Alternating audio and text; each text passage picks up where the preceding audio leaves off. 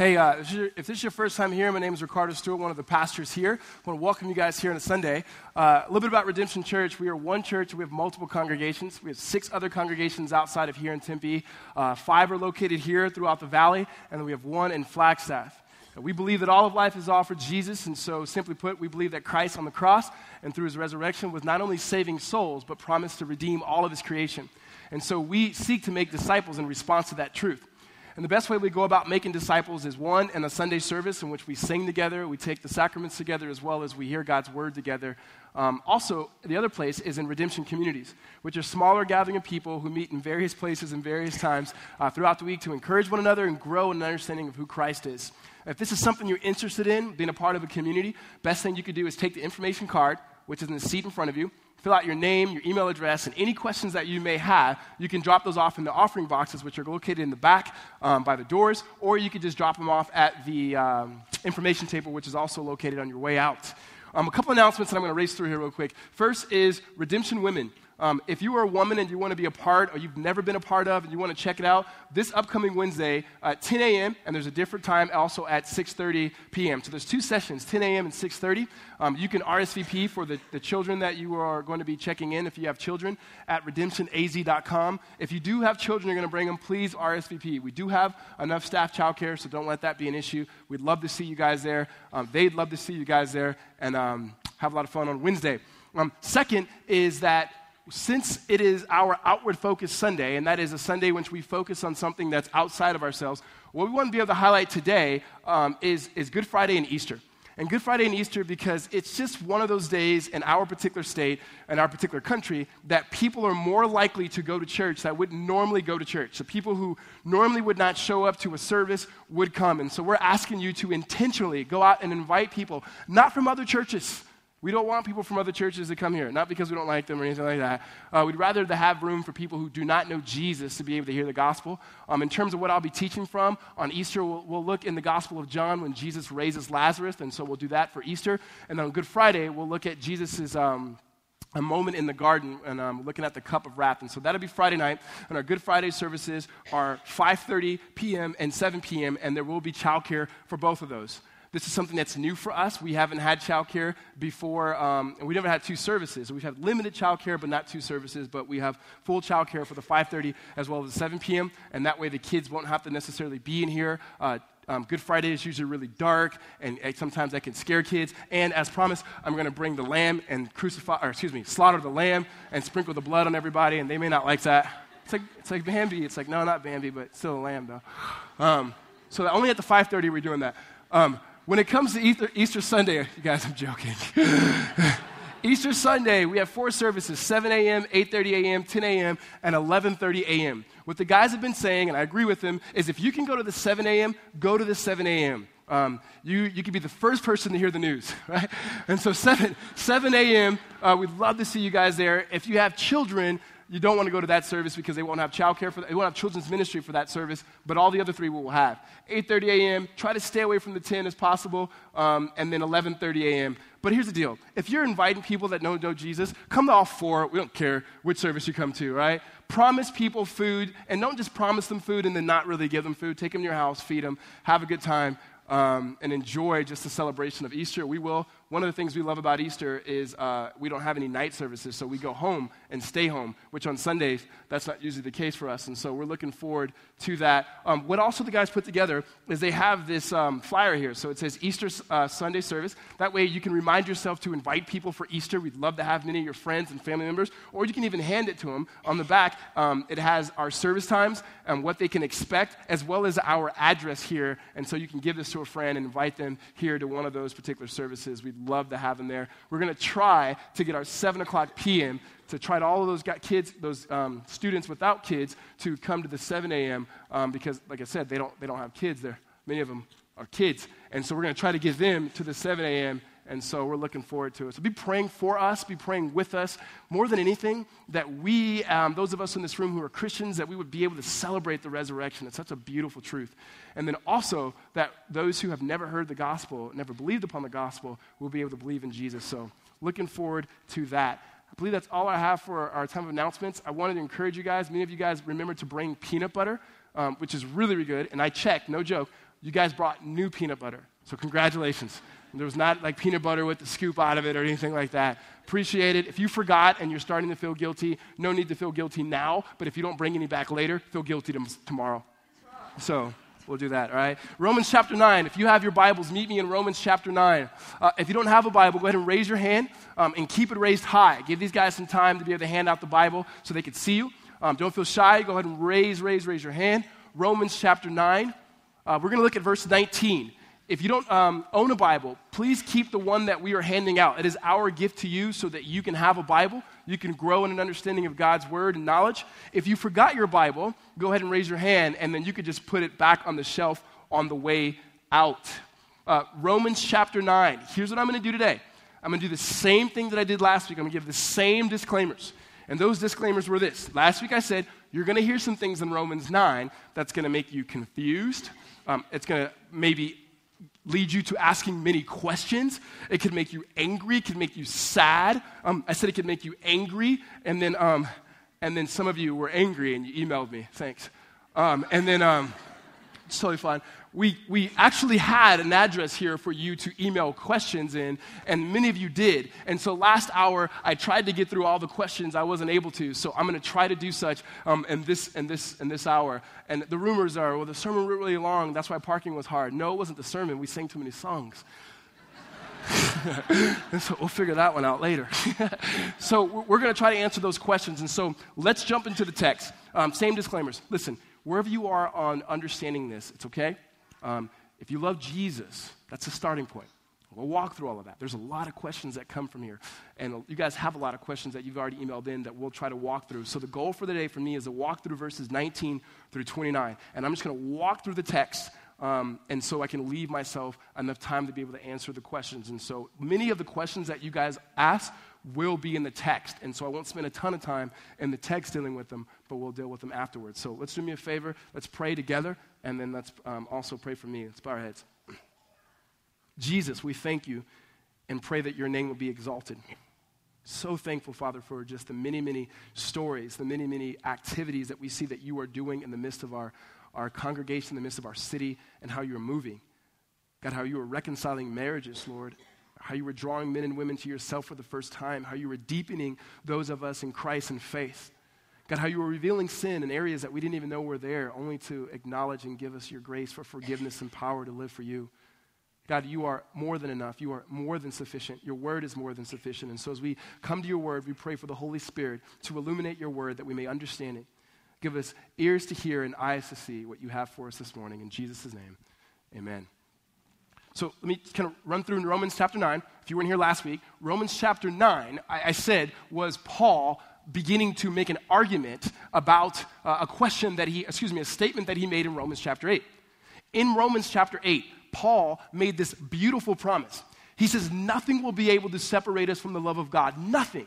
He says, Nor height, nor death, angels, nor demons. He says, Nor anything in all of creation will be able to separate us from that love. That was a promise from God.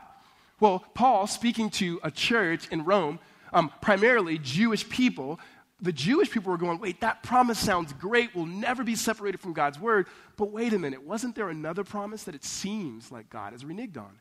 And that promise was that in Genesis chapter 12, God chose a man named Abram, changed his name to Abraham, and he says, I will bless you, and every nation that blesses you, your family, I will bless them. So he was going to save the world through a particular family. What he also let us know is that they believe, the Israelites believed that when God said that he was going to save Abraham's family, that it was going to be every single person that was an ethnic Jewish person. And so they thought that salvation was by race instead of grace. Because they were given the law and many other things, they thought it was by works instead of faith. But it's always been about grace and it's always been through faith. So, what Paul is saying is if you can get this, it is not about you, it's about God. It's about what God does. And Paul is saying there's no way that God has let go of his promises. Maybe you didn't interpret the promises the way that God meant it. And so he starts off in Romans chapter 9, 1 through 5, saying, My heart is for my people. My heart is for my family. My heart is for my friends that are Jewish that don't know Jesus. He goes, I even wish myself that I could be separated, that they could come in, that they would be able to know Christ. And then he says in verse 6, but it's not as if the word of God has failed. And then he unpacks his argument. What we talked about last week, his argument was that God's means upstream, we use that illustration upstream, downstream, upstream, that God has elected a people. And he did this before the foundation of this world. And he did not do it because of anything that we could do or would do, not because of our good works, not because of our bad works, but in, not in spite of us, but because of his love. Not because of something he saw down the quarter of time that we would ever choose him or not choose him, but because of his love. And he did this upstream, meaning this was all God and his sovereignty and his love and his mercy. And then he began to unpack that. Paul did. He says, just like he chose Abraham, just like he chose Isaac, um, just like he chose Jacob over Esau. And we got to the latter part of verse 13, and it says, Jacob I loved, and Esau I hated. And he paused for a second and said, Did God just say that? And we said, Oh, yes, he did. Right? And then from there, we said, what, what Paul was teaching is that God, upstream, elected an innumerable amount of people, chose an innumerable amount of people um, who would receive his mercy, and then passed over some. And we said, that's where it gets hard. That's where we wrestle. And that's where the questions come. And, that's where our wrestling come with. But your wrestle and our wrestle is with the scripture and ultimately with God. And we said, it seems like God is not fair. From there, we said, okay, we, if we think of fairness as being God doesn't treat people the same, we say we read through the Bible and we see God doesn't treat people the same. But if you think of fairness as God, we should get what we're deserved, we said, according to the Bible, what every single person deserves because of sin is God's wrath and justice. Everybody said, no, no, no, we, didn't, we, didn't, we, don't, want, we don't want fairness no more, right? We said, but some get justice, what they deserve, because of our sin, and then some, because of God's love, get mercy. So I'm going to read verses 16 through 18 because another question comes up for Paul, and that'll, that'll lead us through our time. verses 16. So then it depends not on human will or exertion, but on God, who has mercy. For the scripture says to Pharaoh, For this very purpose I've raised you up that I might show my power in you, that my name might be proclaimed in all the earth. So then he has mercy on whoever he wills, and he hardens whoever he wills. Verse 19, we'll pick up today. You will say to me then, Why does he still find fault? For who can resist his will? He starts off going, okay, Paul. He, he has this diatribe. This is when Paul is uh, assuming and he knows that there's going to be a question. Because someone's going to ask me, okay, Paul, if God chooses people upstream, he elects, we're not a part of it, it's an innumerable amount of people. If he does this, then downstream, where we are, if someone is rejecting God and does not believe in God, um, isn't it God's fault? Because he's the one who didn't choose them upstream. I mean, why does he still find fault in anybody, right? And what's interesting is many of us ask the same question. And this is crazy because this question is not new because Paul said, well, 2,000 years ago, I know you're going to ask this. And the premise of that is going, um, isn't it God's fault? I mean, he's the one who didn't do something here, and isn't that his fault because I don't believe here or this person doesn't believe here? And here's what Paul is doing here that I love Paul is not separating what many of us do what we naturally do as people, what we naturally do as, as pastors, as theologians, and as men and women, is that we separate two fundamental truths that, should ne- that are inseparable.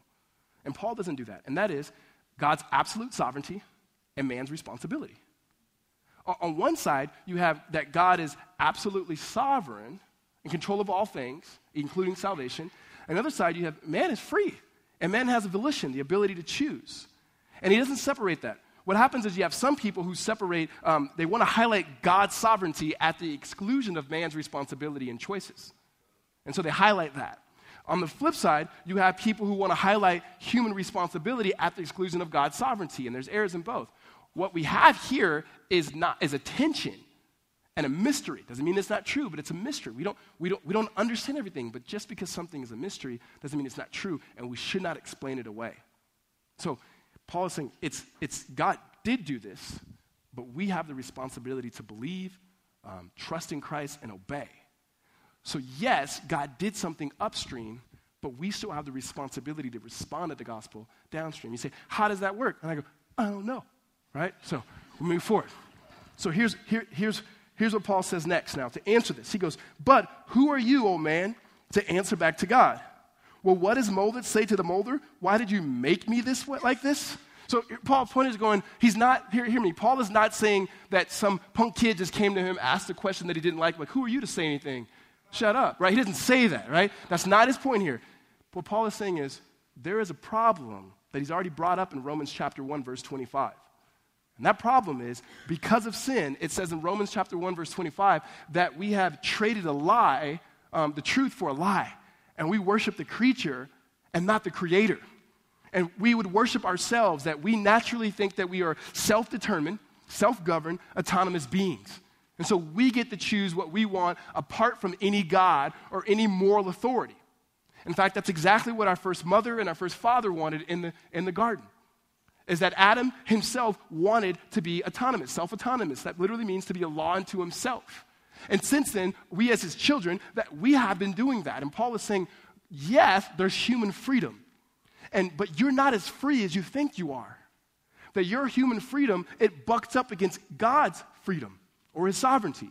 And his sovereignty will win out. Whether you trust in Jesus or not, he's still God and he will always be God.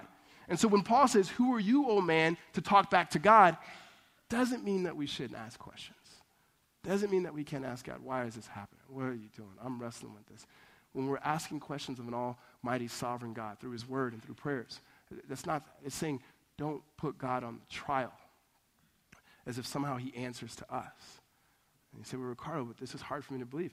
Hey, it's, it's hard for me to believe too.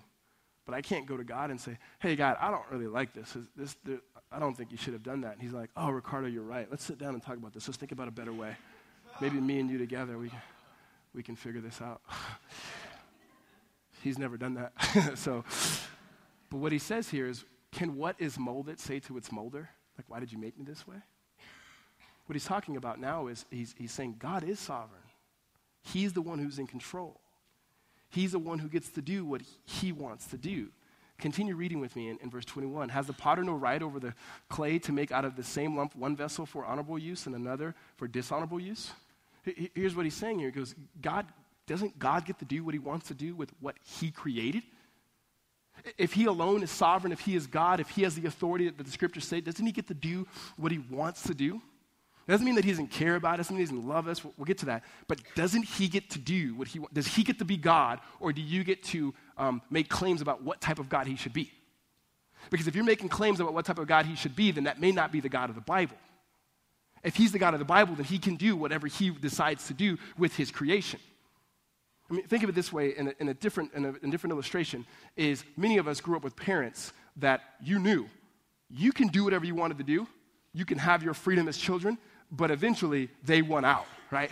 Some of us, we didn't have parents like that. Some of us have become parents like that, which is a whole other, we'll get to that later. Um, is, is um, there was a definite healthy fear in my life. Like I love my dad, I feared my mother, right? Which is you know, not the case, but you guys have never met my mom. If you met her, you'd be like, oh yeah. yeah, right? And so essentially, what my mom would say is, and you guys know sayings that parents say, which we say, when I have kids, I'm never going to do that. I do all of them all of, well, get over here. Whoa. it's like, it's in me, right? And there's that sense that um, my mom would always say things like, when I would say dumb things, she'd go, You must be beside yourself. And I was like, I don't even know what that means. I'm right here, or am I right here? it's like, and then one thing she'd always say is when I would just, just do dumb stuff as a kid, she'd always say, Boy, do you understand me? I understand you. I brought you into this world, and I, I could take you out of it. And the problem was, I believed it. I was like, yeah, you can. Let me just stop right now, right? There, there's an authority there, right? Paul is not just saying, be quiet, don't talk. God is God, you're man. But, but he is saying he gets to do what he wants to do.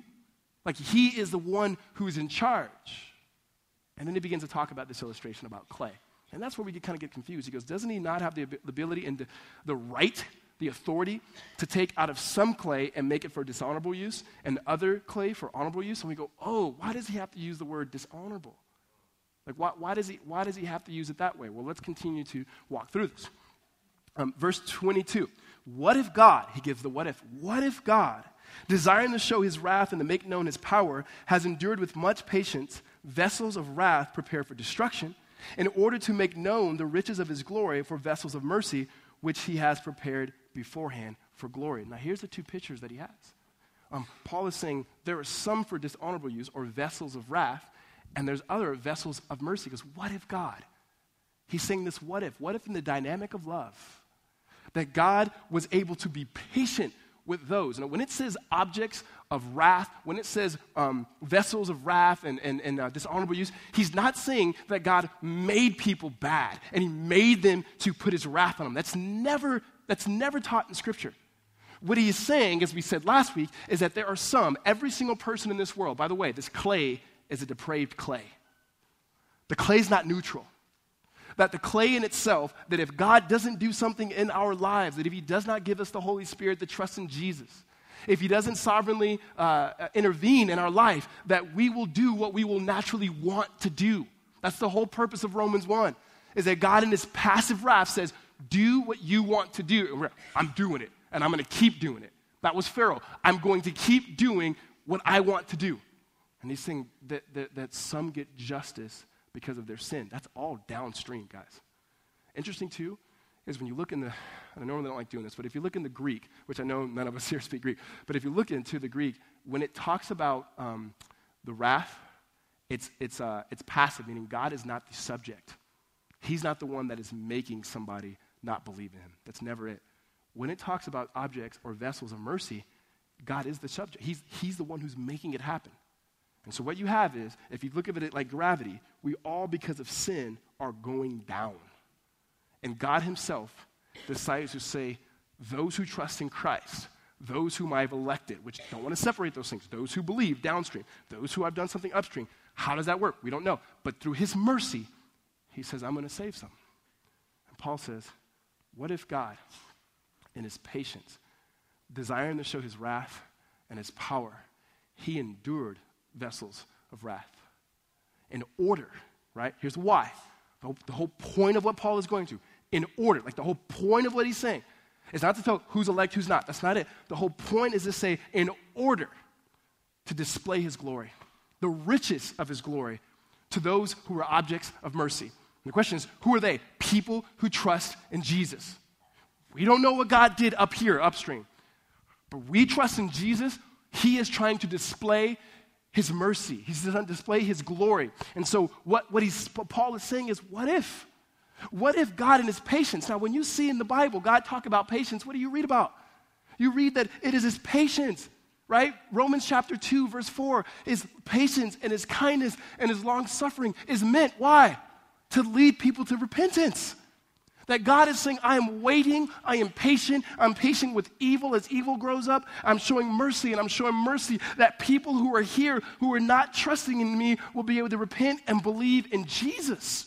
That, that's the whole point of why he's doing that. And he's saying, and this will bring me glory and I will show my glory through this. That God and Himself has left us here, those of us in this room who are Christians. We don't get saved and go straight to heaven. We're here to share the gospel, to preach the gospel, to pray, to evangelize. That God in His patience is saying, Come, repent, and believe in Jesus. Paul says, What if God's doing that and He's showing His glory?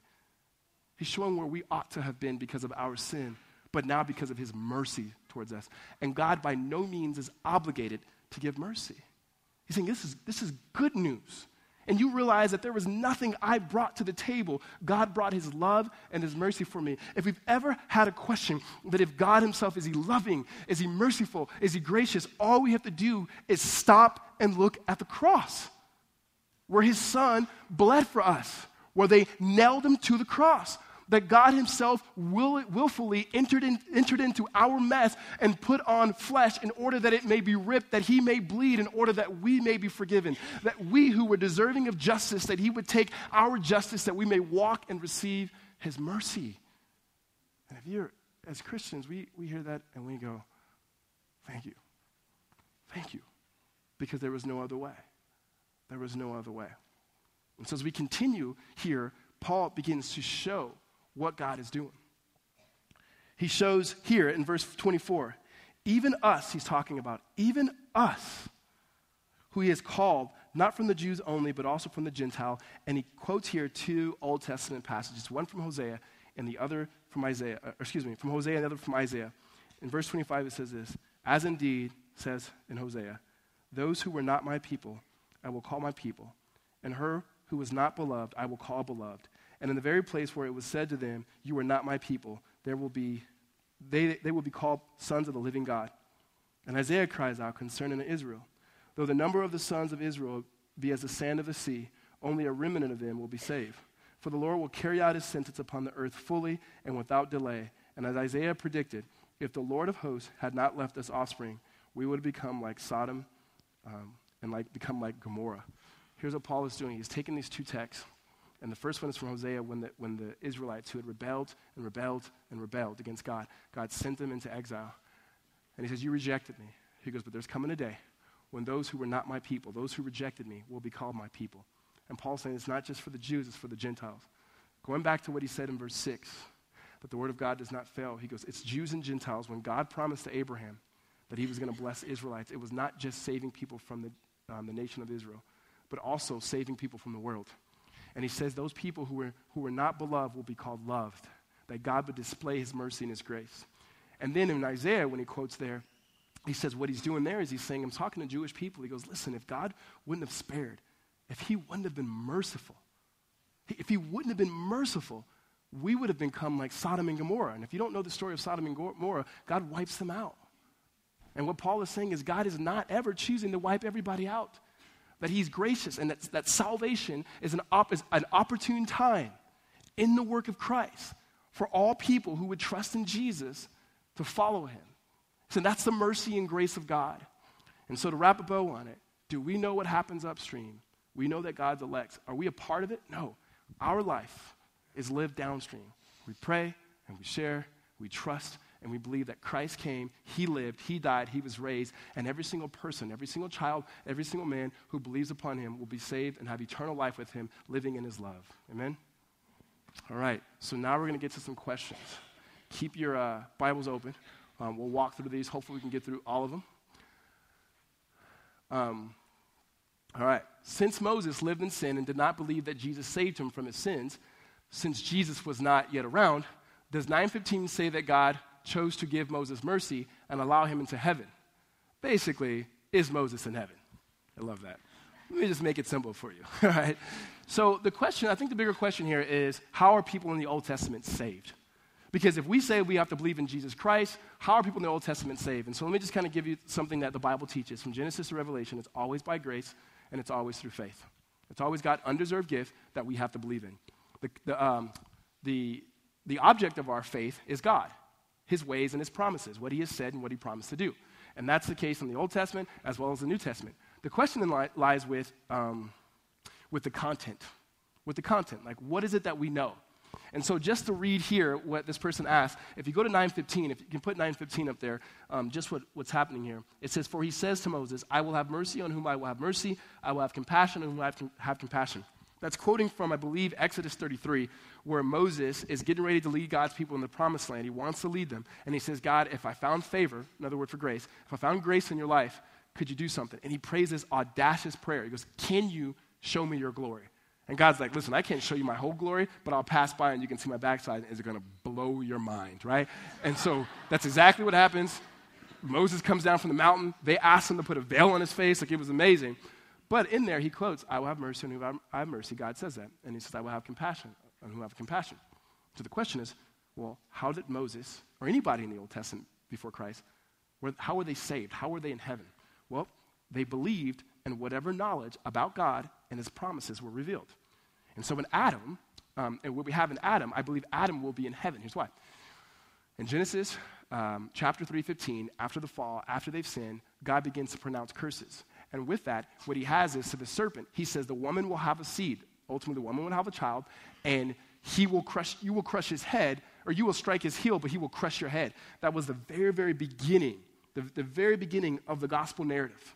And that is that the, from the woman, through humanity, ultimately, God was going to work a way to undo and, uh, evil in this world.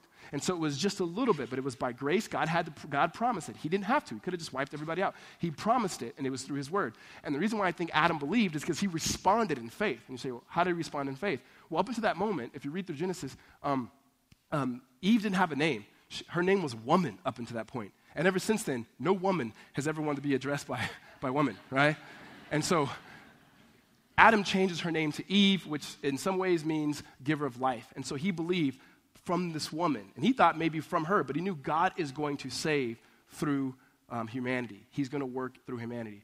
Well, you fast forward to Abraham, it says Abraham was justified or accounted. God accredited him righteousness. That righteousness didn't come from him, but he trusted and believed in God's word. Was it a perfect faith? No. Have you seen Abraham's life? Not at all. But he believed, and so forth, and so forth, and so forth but they believed in the promises of God that God was going to do something.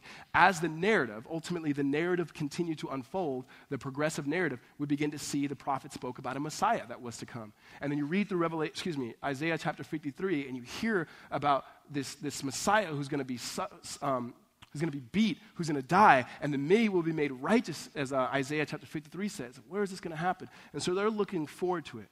We, on the other hand, look back to it. We look back to the cross and we know it's Jesus. We know what God was doing now. That our vantage point is one, it's clearer than theirs. Both of us by faith and grace, for sure. That's why the writer of Hebrews, after you go through Hebrews 11, there's like this hall of fame of faith. There's just name after name after name after name. And we're like, we love those people. And the writer of Hebrews finally says, but they themselves didn't have what you have. Because we see everything that they looked forward to, that they only saw a shadow, but we can see in Christ Jesus. And so the answer to that question, how were they saved? The same way we were saved, by faith in who God was, by his grace working in our life, and believing in his revealed word and his plan of redemption. And then we now ultimately know that his plan of redemption was through Christ. Everybody was saved by Christ, though. Everybody. Um, they believed in what God would do, but his blood, as we'll get to later because it's a question that comes up, was efficient for all of those in the Old Testament who believed in him and every single body else who would ever believe in him. So, next question. I've never heard the upstream downstream analogy before. Neither did I. It's at 9 o'clock last Sunday. Came to me. It was awesome. Thank you. Um, I've talked to many people who say they found God, and I've said that many times myself. Is that correct phrase to use if God works upstream? Do we find Him, or does He place a calling on our hearts in order to, for us to seek Him so we're found? Essentially, what I'm asking is who finds who? Let's boil it down, Riccardo. We'll make it easy for you. I love this question. It, to me, there's a sweetness to this of going, I just want to know, like, I love Jesus. But did I find him? Did he find me? Is it wrong for me to say this? Let me just tell you this. If you say that God found you, great. If you say Jesus found you, great. If you love and you, if you love and follow Jesus, better, best. That's what matters.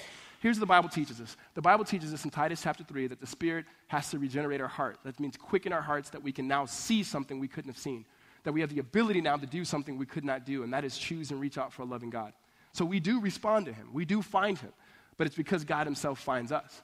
And so when people ask me, did you find God or did God find you? Simply what I say is, listen, God had to have found me, found me because I was not looking for him. I was not looking for him. And everybody else's experience may be different. They say, I was actually looking for him. And I don't want to discredit your experience. We're saying behind the scenes, what the Bible says is that God began to do a work in your life. And so if you're a Christian, excuse me, if you're not a Christian in this room right now and you're going, but I want to find Jesus, it could be because Jesus is already pursuing you. Good news. Good news. Good news. So um, if you want to say who does what, say what you want to say, but God found you. Um, if God upstream elected people, then does that mean that Jesus only? This is the hardest question. Uh, so we're going to skip it. Can we go next? if God upstream elected people, then does that mean that Jesus only died for those people? If he died for everyone, then why doesn't everyone have a choice to follow him? Let me try to phrase this in a better way, because I think what this person is asking is Was Jesus' blood sufficient for everybody? Or was it only sufficient for those who he trusted, excuse me, those who he elected upstream? Is it for, um, was it sufficient for everybody or only for those in whom he chose? Right? So, many people have debated over this for years. And here's what I would answer this, and it's a short answer. Jesus says these words in the gospel where he says, I came for my people. I lay my life down for my people. The Father has a people. No one can come to me unless the Father draws him. And it is all of these words that Jesus talks about this. But to, to, to answer the question simply, I believe the Bible teaches that Jesus' blood was sufficient for everybody. Seven point whatever billion people in the world. Uh, sufficient for them, meaning it's possible. It's not that there's a ration in his blood. He's not like going, sorry, in 2002 we ran out. Um, after that, you guys are kind of on your own. We'll figure it out later. We'll see if we can bring some more. But as of right now, you know, it's like our water, our water issue we have, right? No, no, no. It's sufficient for all. However, it's efficient, right? Meaning it's efficacious. It's going to do something. Efficacious, meaning whatever purpose Jesus intended for that blood, it's going to happen. It is sufficient for everybody. It is efficient for those who would trust in him. Those who trust in him. That second part of that question, so why doesn't everyone have the choice to follow him? I think that's a different question from the first question. Because the choice in itself is um, you have free will. God has created us with a moral as well um, as a rational will. However, because of what sin has done that we read in the Bible, especially Romans 1, 2, and 3, Jeremiah 17, and so forth, because of what sin has done, that we would not naturally seek God. Romans chapter 3, quoting Isaiah, says this No one is righteous, no, not one. You say, but that has nothing to do with that. Then it says, No one seeks God. Okay, that has something to do with that, right? No one seeks God unless God does something. So the first question is sufficient for all. If everybody in this room wants to believe in Jesus, then his blood is for you to trust him and cover you, wash you, renew you, and you are with him forever. He's never going to lose you. This is good news. Um, it's efficient for every single person who would trust in him. Many people um, that are rejecting him. So it's not so much that God doesn't love people and has not given his son for people, it's that people are rejecting his son. So that's how I answer that. Thanks. I don't, know, I don't even know what to do with that. Uh, um, how do, how, do, uh, how do any of us really know that we are called, chosen, elected by God? Okay. Upstream. God does all this. We don't know. Like we weren't there. He didn't consult with any of us. We don't know. We live our life downstream. And so this is going to sound really simple, but if you love Jesus, you believe that he died for your sins? All of them, past, present, and future. And there's no way to know God except for through him. You believe in his death and his resurrection, you confess with your mouth, you believe with your heart that he's Lord, then you were saved. And so you can that's how you know. Do you trust Jesus? And he's never going to throw you back. God doesn't draw you into himself and go, never mind. There's no never minds with God. He says, You're mine, you're always mine. And so if you if you want to know are you his, don't don't worry about being elect or chosen. Do you trust Jesus? If you trust Jesus, yeah, you're His and you're always going to be His. Now, you can do um, some theological reflection and go, oh, maybe He did, but don't ever worry about who's elect and who's not elect. I think I'll share this maybe later with one of the questions, but don't, don't, don't worry about who's elect and who's not elect. Worry about people trusting in Jesus. And if you yourself are looking for assurance, um, don't always look to your behavior, though obedience is a form of assurance. But just because you do good things doesn't mean you're Jesus. Look to Jesus. Look to the one who saves you constantly ask God, remind me, I have to say this, remind me that I'm accepted by what Jesus did, not because of what I did. Because there's some stuff that I do sometimes that I go, man, I should not be a part of this. But I'm not a part of it because of what I did and because of what I didn't do. I'm a part of it because of what he did, Jesus, on our behalf. Amen? Next question. In light of our, our comment on children not being able to be saved according to their Christian upbringing by association, which we, we agree with you on, thanks. Um, could you comment on how the verse in Proverbs 22, 5 and 7, bring up a child and the way that he should go, fits in the discussion, or is it totally unrelated? Okay, so Proverbs 22, I believe it's 22, verse 6. Here's what Proverbs 22, verse 6 says Train a child in the way that he should go, and when he grows older, he will not depart. I believe that's what it said, but let me read it for sure. Yes. Train a child up the way that he should go. Even when he is old, he will not depart from it. And so, how does that fit? Because what I did say last week is just because you're raised in a Christian family doesn't mean that you're going to be a Christian. Um, many of us know people who were not raised in Christian families who love Jesus. And we have family members who were raised in Christian families who don't love Jesus. And so, how do we reconcile that? Here's how we reconcile it within the Bible, there are different genres there's poetry, there's history, there's letters. And there's a way that you interpret those things. Um, they're not, you can all interpret the same way. So when it comes to uh, wisdom literature, Proverbs, Psalms, Ecclesiastes, things like that, we take those as wisdom, meaning this is the way God is and the way we ought to live in this world. This is the best way of living. It's wisdom. It's not a promise. A promise is God will never leave you nor forsake you. You bank on that. A promise is you trust in Christ, nothing will separate you from his love. That's a promise. You bank on that. Wisdom is this is how we ought to live in light of the promises of God. So, in light of God's promise that He saves sinners, we raise our little children up in the way of God. And so, our role is we have to put down, so to say, the metaphorical logs and pray that God would bring the fire and He would open up their eyes. But it doesn't promise us just because we raise our kids that way that God's going to save them. He's saying this is just wisdom. Chances are the way that it usually works, the way that God usually operates, is that those who raise their kids in trusting in Christ and believing in Jesus in a home that fosters that, parents that show an example of that, who lovingly discipline them as well as encouraging them, um, those kids usually become Christian. Now, that doesn't mean that they will. That's not a promise. It, it's like the proverb we have in our culture an apple a day keeps the doctor away, right? Last, last hour I said the dentist away. Him too, right? And so the, the, the wisdom is that is if you eat healthy and, and, you take care of yourself, chances are you will not have to go to the doctor that much. But uh, many of us eat healthy. some of us eat healthy and exercise and stuff, and we still have to go to the doctor. So the way we do it is it's just not a promise, though, it's wisdom. Next question. Two related questions. If only, if only certain people, an innumerable amount, are elected, does that mean those who aren't elected cannot be saved? Um, does God desire that all be saved? Okay, let's deal with that first one really quick here. Um, are elected does not mean that those who aren't elected cannot be saved. Okay, I, here's the problem. With, here's the problem with that question. And whoever asked it, not that there's a problem with you, um, is just making sure is that the, and it says certain people are elected. Does that mean that they cannot be saved? I think we're missing. We're jumping over a whole part. We're, part, we're thinking about a part that upstream God did, elected, and then we're jumping past most of the downstream stuff and we're saying who, who can and cannot be saved. And I would say, um, I just don't think that that's, the, that that's a biblical question that we have from the scripture. When we begin to start asking people um, and thinking in our evangelism and our discipleship if someone is elect or not, I, listen to me. I think that's a lie from Satan. I really do. When I first began to wrestle with this and learn this, I used to ask certain questions of like, in my head, like when I would share the gospel with people and they'd believe and some people wouldn't believe, they go, oh, maybe they're not elect. Guys, nowhere in Scripture are we caused to even think like that. Nothing prompts us to say who's in or who's not. That language is terrible.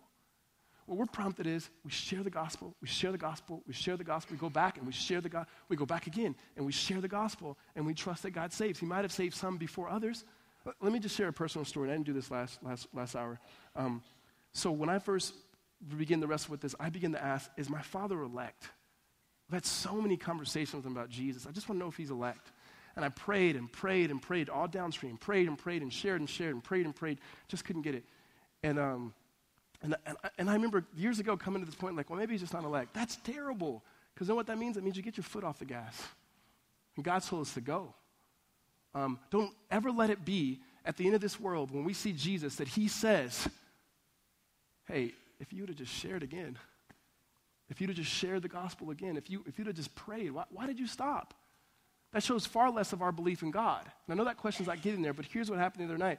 I called my dad, and, and we don't talk very often, and I said, What are you up to? And I, I'd recommended this church from to go to, a friend of mine out in California. And he goes, Oh, you know, I'm, I just start reading my Bible about three to four times a week. And I'm like, What? I'm like, almost crashed my car. And, and I'm like, He goes, Yeah. And he starts talking, and it was very clear. It was very clear. Oh, my goodness the unthinkable has happened. My dad's a Christian. I said, What are you doing? He goes, I'm going to your buddy's church, Albert. I'm like, Are you kidding me? He goes, I drive an hour and 15 minutes each way to get there. He goes, I loved hearing about Jesus. And I said, Well, what, what do you like about it? And he goes, I love about everything. He goes, He's I finally have had someone to share the gospel where I, I feel like I realize Jesus is not mad at me. He died for me. Because my whole life I've been guilty that I couldn't get it. He died for me. He's more of a friend and a savior than someone who's after me. Man, I just lost it. Um, and to think that years before, I'm asking the question, is he or is he not elect? it's a dumb question. Here's what I should be doing. Here's what we should be doing. On our knees, God, save them. And sharing the gospel. Let me tell you how much God loves us. Let me tell you what, how much God shows his love by giving his son. And so I don't believe, I never am in any conversation that I believe that someone can't be saved because God has not given me the reason. If he whispered in my ear and said, not him, I, nice to meet you. right? I'm thankful that he doesn't do that. I'm thankful he doesn't do that. Doesn't God desire that all will be saved? Okay, there's, there's two texts that are like really good texts. Um, I believe 1 Peter chapter 4, I believe it's verse 2, um, he says that he desires all to be saved not 1 Peter, 1 Timothy chapter 4, 2 Peter chapter 3, I believe verse 8, that he also says he desires all to be saved. However, if, if you do some careful Bible study of those two texts, what you'll see is you have in both of them, one in, in 2 Timothy or 1 Timothy, it talks about kings and, and people of high authority to pray for them, and that God desires all peoples to be saved. Now, that could mean people from every different sector, every different people group to be saved. And you can go, he's not talking about everybody, he's talking about saving people from every different people groups. Go, okay. And if you go to 2 Timothy, 2 Peter chapter 3, verse 8, it says that um, the same thing essentially, but it's talking to Christians. And so God could be saying, I want to make sure all of the people I've elected are saved. Or it could be just talking to Christians. So you can, you can get out of it that way, whether you um, interpret it that way or not, but you can get out of those two verses that way. And people have tried to. However, I'm going to throw one even better, I think, than both of those verses. And that's Ezekiel chapter 18. And I believe also uh, chapter 33. God says this I take no pleasure and no desire um, in the punishing of the wicked. He said, I don't like it. I don't take any pleasure. So if anybody's ever thinking that somehow because God is passing over people, he's going, yes, it's great. They got what they deserved. Even those who are getting what they deserve justice, God, I, I take absolutely no pleasure. No pleasure. And so I think those are the tensions that we live with. And I think what Jesus gives us, what Paul gives us, what Peter gives us, um, what Jesus gives us, what the Bible gives us, is our posture as Christians. When people begin to get this, you know, people begin to understand Romans 9, they usually get really arrogant, and that's ridiculous. The whole point is you, you couldn't do it, God did it. How does that make you prideful, right? I mean, people take a look, it's like elected. They look at it like you, you're, you're, the, you're the first picked in the draft, you're on the team, and because you're so awesome. No, the whole point is you suck, right? You could never play the sport, you weren't any good, and the coach said, eh, well, come on, right? And it's like there's, there's no, so there's never should be any arrogance in that at all.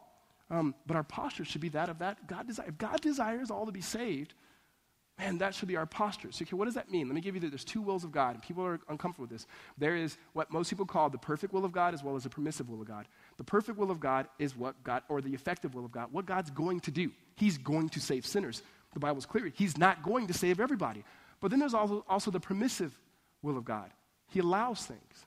God says that we should be doing certain things. I should be more kinder as a husband, and you as a wife, as a friend, and so forth. But He allows us to be who we are. He allows it. And how you reconcile those things, it's like almost to think, well, and it's true, God doesn't get what He desires? Yeah, because He chooses not to. Why? Again, I don't know. I don't know. And no one knows, right? Um, so we have, we have that sense that He does. And so here's our posture in this when it comes to evangelism. You got to ask the question Do you have the posture of God? Do, are you desiring for people not to be saved? And don't just say, I desire it.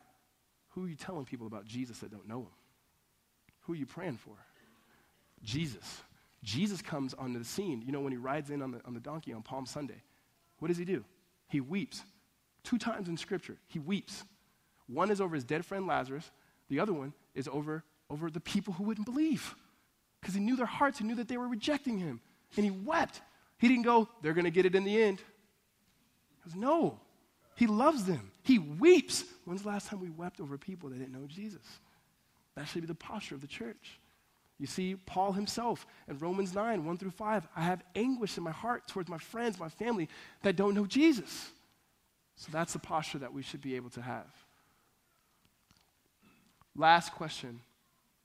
I'm going to do two more. Um, I was wondering why there is an open invitation for individuals to accept Jesus during the services. Do me a favor, because I know it's in there. Can you guys put the question up there about uh, Romans 9 and the heaven deal? I know we're going to go a little bit longer, that's all right, but one of our high school kids asked it, and, I'm, and when a high school kid asks a question, darn it, we're going to answer it. All right. so I'm confused as to Paul was saying, would we be willing to cut off, he would be willing to be cut off from Christ for the sake of others. Is heaven not as good as we make it out to be? Why would Paul be willing to get rid of something as amazing as that? Does this mean our, I think it's our, high school kid, um, doesn't mean our love for others should be greater than that for Christ and heaven. The la- that you just, their second question is um, not a, take heaven out of it. Pa- Paul is speaking in hyperbole. It's, it's like um, the Suns are playing today. It's like, I would give my right arm to play for the Suns, right? And the truth of the matter is, neither are going to happen. Um, or someone tries to speak in hyperbole to communicate something that's true. If someone who loves their spouse or something would say, I would go, you know, it's a wonderful life, right? He goes, What do you want, Mary? You want the moon? I'll get the moon for you. Like he couldn't get the moon for Mary, right? It's George, right? And so what, but what he's telling her is, I really, really, really like you. So Paul is speaking in hyperbole, saying, I want you to know Jesus so bad that I would be willing to be cut off. He's not literally saying, um, I'm giving up heaven. That's not his to even say. So that's that. Sorry, guys. One more question. All right. Why do we not give altar calls? That's essentially what it's saying. There's always great worship sermons which lead the people to Christ with prompting from the Holy Spirit. Thank you for your time. Appreciate it. Um, so, altar calls, okay? Just by show of hands, how many of you guys trusted in Christ because you walked, you walked down an altar? Wow. The morning service, more like the godlier people. Um, so, so altar calls in themselves, there's nothing wrong with an altar calls. We don't, we don't believe that they're bad or churches that do them are wrong. We have consciously made a decision not to do altar calls. Here's why. Um, I'm not going to ask you to raise your hand for this, but there, are, how many of you guys don't raise your hand? how many of you walked on an altar only to know that years later you know that you never really trusted in Christ? All right? I'll raise my hand because I'm up here. I did. When I was 10 years old, they gave that invitation, and then two of my best friends got up, and I'm like, what? What are you guys not going on? I'm not going to get left behind. And so I walked down the aisle I prayed the prayer with my grandfather. It was amazing. Afterwards, my mom took me to Sizzler, and I'm like, all you can eat shrimp? I'm getting saved next week, too, right? However, here's what's beautiful about it there's a generation of people that that was their experience. My mom will tell you, my grandma will tell you, people who have been to Billy Graham crusades will tell you, don't ever mock that. Like that, that was awesome. And I don't want to just, I don't want to even at all belittle your experience. But we never see it anywhere in the Bible mandated to give altar calls. Um, when 3,000 were saved, when 5,000 were saved, when 500 were saved, you never see Peter, Jesus, or Paul giving an altar call. God saves sinners. And we don't call people to the altar, we call them to Jesus. We call them to trust in Jesus. Now, the chances are, if you're saying, but I would believe in Jesus if I could Listen, if you want to believe in Jesus, it's because God is already at work in your life. Here's why we'll call you to repent and believe. So we'll, we'll, we'll close with this. We're not going to do an altar call, but here's what we do. If you're not a Christian in this room and you've never trusted in Christ, I'm calling you to trust in Jesus. Don't trust in yourself. Don't trust in your knowledge of Scripture. Don't trust in your sin. Don't say you can't get in. Jesus. Trust in His finished work for you. Romans chapter 10, which we'll get to eventually, says that if you profess with your mouth and you believe with your heart, I mean, if you say, I believe in Jesus and you believe in your heart, that means God has already at work in you. And, it's, and Paul says, then you will be saved. You will be saved. Downstream, you will have life with Jesus for all eternity in his love. The rest of how you live as a Christian, we will continue to be doing that together as a family, as a spiritual family. But if you profess in your, in your, in your, with your mouth, believe in your heart that Jesus Christ is Lord, you will be saved. Now, if you say, but I would love to talk to somebody, I'd love to pray with somebody, we're going to have people to the right we got people to the left. If you want to come up and pray and have people lay hands on you, uh, tell them, I just believed in Jesus for the first time, do it by all means. But what we're saying is, we can't save you. Jesus saves you. If you are saying, I think I believe in Jesus, congratulations. The Spirit of God is at work. Amen? Let's pray. God in heaven, we thank you. I thank you so much for the gospel, for the good news of Christ. God, we're thankful that we're getting, getting past Romans 9. God, we thank you more than anything that you've given us a cross. And on that cross where your son hang his head and he died and he bled for us. And he did accomplish salvation for every single person who would believe in him. And three days later, when he rose from the dead, he promised new life in which we will have new life. And until he comes and restores all things, Lord, help us to hold fast to the truth of Scripture, to the Word of God, empowered by the Holy Spirit. Help us as a people to continue to follow you, Lord continue to present and hold out the gospel and call people to Jesus that there may be repentance and faith of people to be a part of your family. God, we are thankful for your grace. So it's in your name we pray. Amen. I want you guys to just uh, sit in this moment and whether you're a Christian or even if you're not a Christian, just take this moment right now. Pray that prayer again. Confess with your mouth, Jesus, you are Lord, and you did die for my sins, and you are my Savior and sit there and thank Jesus. Just sit in the moment and be thankful for what Christ has done on your behalf. In just a moment, Blakeman will come and he'll lead us in a time of response, and I will continue in our service.